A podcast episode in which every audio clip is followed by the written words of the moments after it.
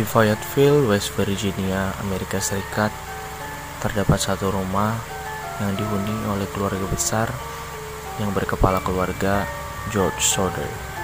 George Soder merupakan imigran Italia yang menikah dengan Jenny, seorang penjaga toko yang juga merupakan imigran dari Italia. Mereka memiliki 10 orang anak yang bernama John, Joe, George Jr., Marian, Maurice, Martha, Louis, Jenny, Betty, dan juga Sylvia. George memiliki bisnis batubara yang dalam menjalankannya ia dibantu oleh anak pertama dan ketiganya yaitu John dan George Jr. dikarenakan anak keduanya sedang tidak di rumah karena mendapat tugas militer untuk bertugas di Perang Dunia Kedua. Putri tertua dari pasangan George dan Jenny ini Marian bekerja di sebuah toko swalayan yang berada di pusat kota. Kronologi kejadiannya pun dimulai dari 24 Desember 1945 di mana Marian pulang dari kerjanya dan membawa kado Natal untuk Martha, Jenny, dan Betty. Karena malam itu merupakan malam Natal, mereka bertiga meminta izin kepada ibunya Jenny untuk tidur lebih larut dari biasanya. Sementara waktu yang sudah menunjukkan jam 10 malam, sang ibu mengingatkan Martha dan Louis untuk memasukkan sapi-sapi ke kandang dan memberi makan ayam-ayam mereka. Di lain sisi, ayah mereka George, John, dan George Jr. telah tertidur lelap sehabis lelah bekerja seharian. Sang ibu Jenny mengunci semua pintu dan menggendong Sylvia untuk naik ke lantai atas untuk tidur. Pada pukul setengah sebelas malam, telepon di ruang kerja George berbunyi sang ibu Jenny bangun untuk mengangkat teleponnya. Di telepon itu terdapat suara perempuan yang berbicara dan menyebut nama orang yang tidak dikenali oleh Jenny sambil tertawa-tawa dan ada ting-ting seperti suara gelas yang ikut masuk dari suara telepon itu. Karena suara dari telepon itu sangat tidak jelas dan Jenny tidak mengerti, akhirnya Jenny hanya mengatakan maaf salah sambung dan langsung menutup telepon itu. Saat perjalanannya kembali ke atas, Jenny melihat Miriam yang sedang tertidur di ruang tengah di atas sofa dengan lampu yang masih menyala dan gorden yang terbuka. Pada pukul satu dini hari, Jenny kembali terbangun. Kali ini, ia terbangun akibat suara dentuman keras yang terdengar dari atap rumahnya, diikuti beberapa suara-suara aneh. Namun, ia mengabaikannya dan kembali tertidur. Tak lama setelah itu, Jenny kembali terbangun. Namun kali ini berbeda. Jenny terbangun dan melihat seisi rumahnya yang telah dipenuhi oleh kepulan asap yang sangat tebal yang berasal dari ruang kerja suaminya, George. Sontak, Jenny langsung membangunkan suaminya dan anak-anaknya yang sedang tertidur. Alhasil, Jenny, George, John, George Jr., Marian dan Sylvia berhasil diselamatkan. Marian kemudian langsung meminta tolong kepada para tetangga untuk menelpon pemadam kebakaran setempat.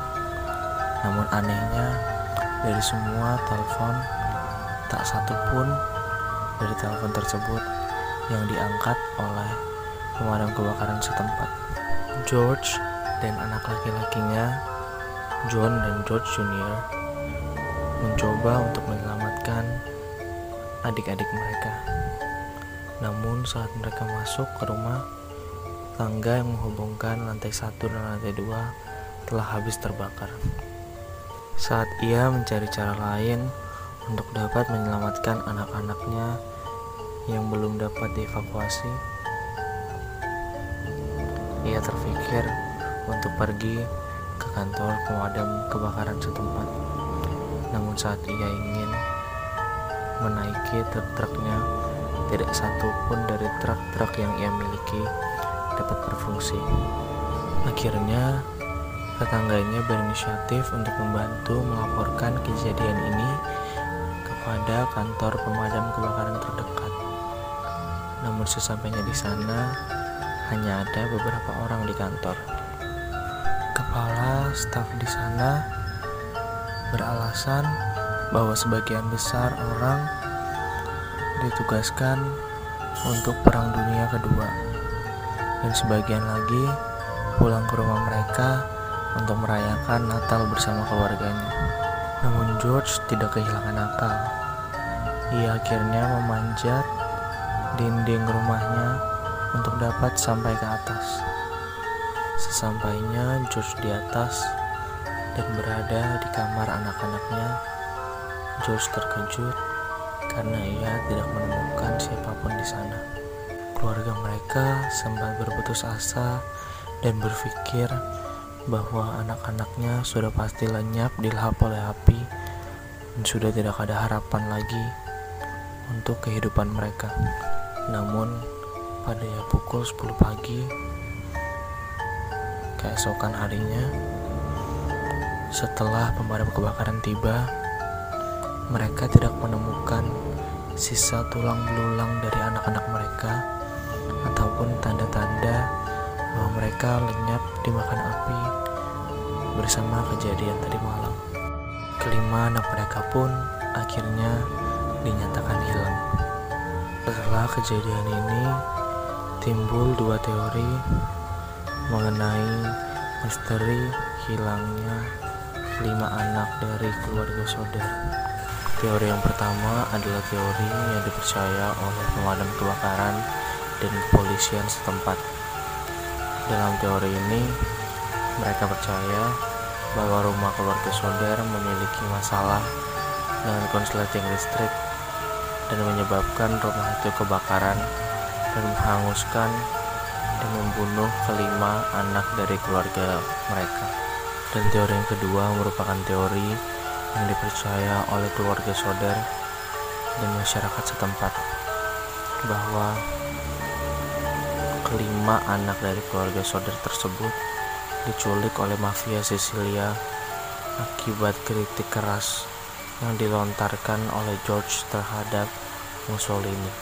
Terdapat beberapa fakta yang dapat kita temukan dalam kasus ini. Fakta yang pertama adalah tidak ditemukannya tulang belulang dari kelima anak keluarga Soder yang menghilang. Yang kedua adalah anehnya statement dari polisi dan pemadam kebakaran setempat mengenai penyebab kebakaran dari rumah keluarga Soder ini, yaitu konsleting listrik. Mengapa? karena dilihat dari beberapa saksi mata yaitu tetangga-tetangga yang melihat saat ada kegaduhan dan saat melihat api yang berkobar di rumah tetangga mereka mereka masih melihat lampu-lampu di rumah keluarga Soder masih menyala dan bahkan Jenny sendiri sang ibu masih melihat lampu kamar menyala saat ia terbangun dan menyadari bahwa rumahnya telah terbakar. Fakta yang ketiga adalah saat memorial yang dilangsungkan oleh keluarga Soder di rumah mereka beberapa saat setelah kejadian. Sylvia sang anak terakhir menemukan benda yang aneh di halaman mereka. Lalu saat ia memberitahu kepada ayah dan ibunya ayahnya George langsung mengidentifikasi barang tersebut dan menyimpulkan bersama tetangga-tetangganya bahwa itu adalah sebuah bom yang biasa dipakai dalam Perang Dunia Kedua. Nama bom tersebut adalah Napalm Pineapple Bomb. Jenny juga beranggapan bahwa mungkin saja inilah sumber suara dari kegaduhan yang ia dengar Sesaat sebelum ia terbangun, melihat kepulan asap yang sudah tebal berada di rumahnya.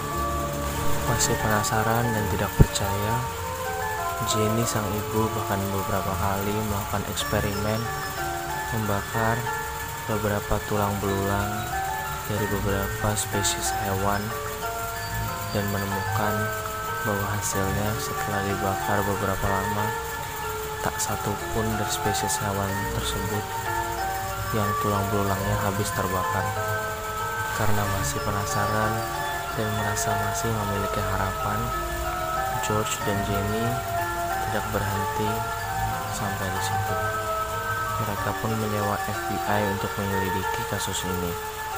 Namun anehnya, saat FBI meminta keterangan dari polisi dan pemadam kebakaran setempat, mereka menolak untuk memberikan statement apa pun.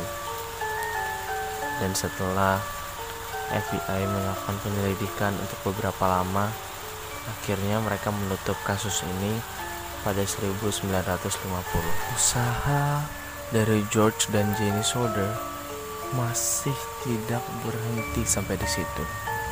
Mereka beberapa kali menyewa detektif pribadi, mengadakan sayembara, dan melakukan hal-hal lain dan mencoba semua kemungkinan orang katakan kepada mereka. Mereka sangat berharap. Namun, hasilnya tetap sama. Nihil.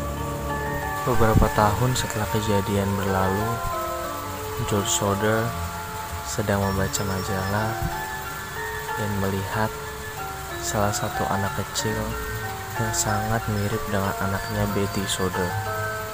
Dan ia beranggapan bahwa anaknya pasti diculik dan dipisah-pisahkan ke daerah-daerah yang jauh bahkan tak berhenti sampai di situ. 20 tahun setelah kejadian berlalu, mereka kedatangan sepucuk surat yang tidak jelas datang dari mana. Namun surat itu spesifik bertujuan pada Jenny Soder sang ibu. Saat mereka membuka surat itu, mereka menemukan foto dari sesosok pria yang sekilas dan saat ditelaah lebih dalam sangat mirip dengan anak mereka yang dahulu hilang, Louis Soder. Dan benar saja, saat mereka melihat ke balik surat, terdapat nama Louis Soder di baliknya. Saat diselidiki, surat itu dikirim dari Kentucky, Amerika Serikat. Melihat surat ini, keluarga Soder kembali melihat secercah harapan. George Soder akhirnya kembali menyewa seorang detektif pribadi untuk pergi ke Kentucky, Amerika Serikat dan melihat apakah ada sesosok pria yang memang memiliki rupa yang mirip dengan anak mereka. Namun sayangnya, secerca harapan yang kembali mereka dapatkan kembali mendapatkan jalan buntu karena detektif yang mereka sewa untuk menyelidiki anak mereka Louis Soder di Kentucky, Amerika Serikat tidak dapat dihubungi dan tidak pernah kembali lagi bak di bumi sampai pada akhirnya George Soder dan Jenny Soder meninggal dunia pada tahun 1969 dan 1988. Kasus ini tak kunjung mendapatkan jawaban dan masih menjadi misteri sampai saat ini. So guys, apa pendapat kalian mengenai kasus misteri hari ini? Apakah menurut kalian kelima anak keluarga saudara memang terbakar api dan habis ditelan si jago merah? Atau memang kasus ini memiliki misteri yang lebih dalam daripada itu? Terima kasih bagi kalian yang telah mendengarkan podcast kami sampai selesai. Kami harap kami dapat menghibur kalian dan dapat menyajikan informasi yang belum kalian ketahui sebelumnya atau yang kalian baru ketahui lebih dalam mengenai misteri-misteri yang ada di dunia ini. Ya, gila Namrats, udah selesai juga ceritanya ya. Kayaknya nggak berasa ya Rats ceritanya nih. Misteri hilangnya anak keluarga Soder ya Rats ya. Dari mana Rats? Ini ceritanya. Dari Amerika Serikat, Bel. Aduh, ini sih seru banget sih ceritanya. Penasaran banget gak sih yang terjadi itu apa sebenarnya? Iya, kayak ngebingungin gitu ya. Kenapa dia bisa Iya namanya, hilang? mm-mm, namanya, namanya juga misteri kan. Dan misterinya tuh sampai sekarang masih belum terpecahkan gitu. Kasusnya udah ditutup dari 70 tahun yang lalu. Tapi Rats, kalau misalkan ya anaknya masih ada, seru juga kali ya kita bisa undang ke podcast ini. Wah, imajinasinya liar sepertinya Bella ya. Kalau diundang ke sini, saya sih nyerah. Harus nelan kamus dulu gitu, biar bisa lancar ngomong. Waduh, kurang-kurang. Ya Oh, kali kurang aja ya, kan kurang. kayak yang apa? Titanic kan, kapal Titanic. Oh iya, yang tua itu yang selamat ya. Iya, kan bisa keren kan? Nah dia, nah dia juga kalau masih hidup orangnya juga udah tua Bella. Udah kayak kakek nenek-nenek. Ya siapa tahu bisa kita bopong. Nah kalau menurut Bella sendiri, sebenarnya kayaknya apa sih yang terjadi Bel? Menurut gua ya, dibilang ada sisi mistisnya juga menurut gua ada kali ya. Masa tiba-tiba, Kita kurang tahu. masa tiba-tiba mo mobilnya dia bisa ini sih bisa apa namanya mati nggak bisa dipakai. Kalau gue bilang sih lebih ke sabotase sih. Soalnya kayaknya udah direncanain banget. Oh berarti a- Banyak yang janggal sih. berarti ada orang orang pihak lain gitu ya? Iya katanya si George-nya ini tuh sempat ada masalah, sempat kritik pedas ke Mussolini, Bel. Tahu nggak yang dulu nguasain Italia juga? Dia kan imigran dari Italia nih. Sempat ada masalah gara-gara dia kayak ngomentarin pedas gitulah. Jadi katanya kemungkinan ini dari pihak merekanya, dari mafia gitu. Oh berarti polisinya juga ikut disogok ibarat gitu ya? Kayaknya kita kan cuma asumsi ya. Iya, balik lagi ke eh, pendapat masing-masing lah ya. Iya, Kita karena emang kalau gunanya kalau mister cerita misteri, teori konspirasi dan semacamnya itu ya cuma bisa didiskusiin ya tanpa ada fakta yang jelas karena kan beberapa faktanya juga cuma potongan-potongan kan. Ya kita asumsi Iya. aja mana yang paling kuat, ya percaya sendiri-sendiri aja gitu. karena kita Kalau menurut gue sendiri sih juga ini sih kayak keren banget George sama istrinya juga nggak ada nyerah-nyerahnya gitu. Berapa kali udah sampai nyewa detektif aja dua kali, belum FBI. Keren banget ya. Tuh nunjukin rasa sayang orang tua ke anak tuh luar biasa banget. Iya. Pasti duit yang dikeluarin juga nggak sedikit. pada zaman itu ya nyari duit gak gampang. Iya. Wah apalagi. Itu juga masih zamannya perang dunia kedua. Jadi sebenarnya kalau dibilang susah mah susah banget. Sampai pada akhirnya juga ujung-ujungnya nggak ketemu. Iya, sampai meninggal lagi kasihan banget. Oh ketemunya meninggal ya? Nunggu. Kasian ya. Enggak, Orang tuanya meninggal. ketemunya di surga. Iya, ketemunya di surga kayaknya. Siap, siap. Pasti anaknya anaknya lima lima di surga bilang, nih bapak, emak ngapain nyariin orang kita di sini udah lama. Tapi kan belum tentu juga bro. Iya juga. Tapi lucu aja kalau udah mati. Kasihan pasti anaknya pengen ngomong. Aduh itu duit katanya. Konspirasi lagi. Nanti. Tapi ya kita juga ini Terus cuman pendapat lah ya. Kita nggak bilang Iya, ini bahwa fakta karena kita nggak ada di tempat itu. Kalau kita ada di Iya, tempat itu, Gak mau juga sih ada tempat itu. kita bakal udah meninggal. Tapi kita udah bakal meninggal juga bro. Iya. Iya. Kebakar ya. Udah umur berapa? yang kasihan juga yang anak keduanya kan lagi ditugasin perang tuh bayangin lu lagi perang pulang-pulang lima saudara lu udah hilang udah ramai kasusnya nggak tahu apa-apa Sering nggak kelinguk sampai rumah telah nggak kelinguk. Kok ini gosong. kok sepi rumahnya kok sepi iya apa jangan-jangan pas dia pulang dia nggak tahu kok tangganya udah kebakar nggak bisa naik Kurang rats, kurang lagi rats. kurang Kurang, lagi ya kurang. tambahin Bel tambahin Oh ya, kita ngasih tahu kali ya ke mereka-mereka kenapa ini suaranya agak sedikit jumping. Kita- karena kita via telepon ya, Oh. Rats ya. Coba Rats. via telepon karena kan keada keadaannya lagi kayak gini juga kan. Jadi kita mem- menghindari lah sebisa mungkin untuk bertemu. Jadi ini kita via daring semuanya. Iya. Karena dari sekolahnya juga nggak membolehkan kita ketemuan ya, Rats ya. Sebenarnya boleh nggak boleh sih karena berdua kan. Tapi ya kita mengambil jalan tengah yang paling gampang aja nih. Kalau nggak ketemu selagi bisa, kenapa harus ketemu gitu kan? Aja.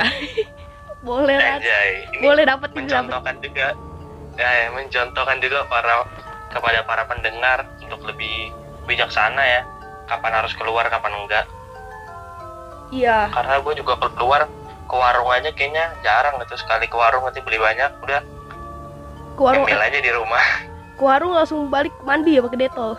Eh, nyebut merek.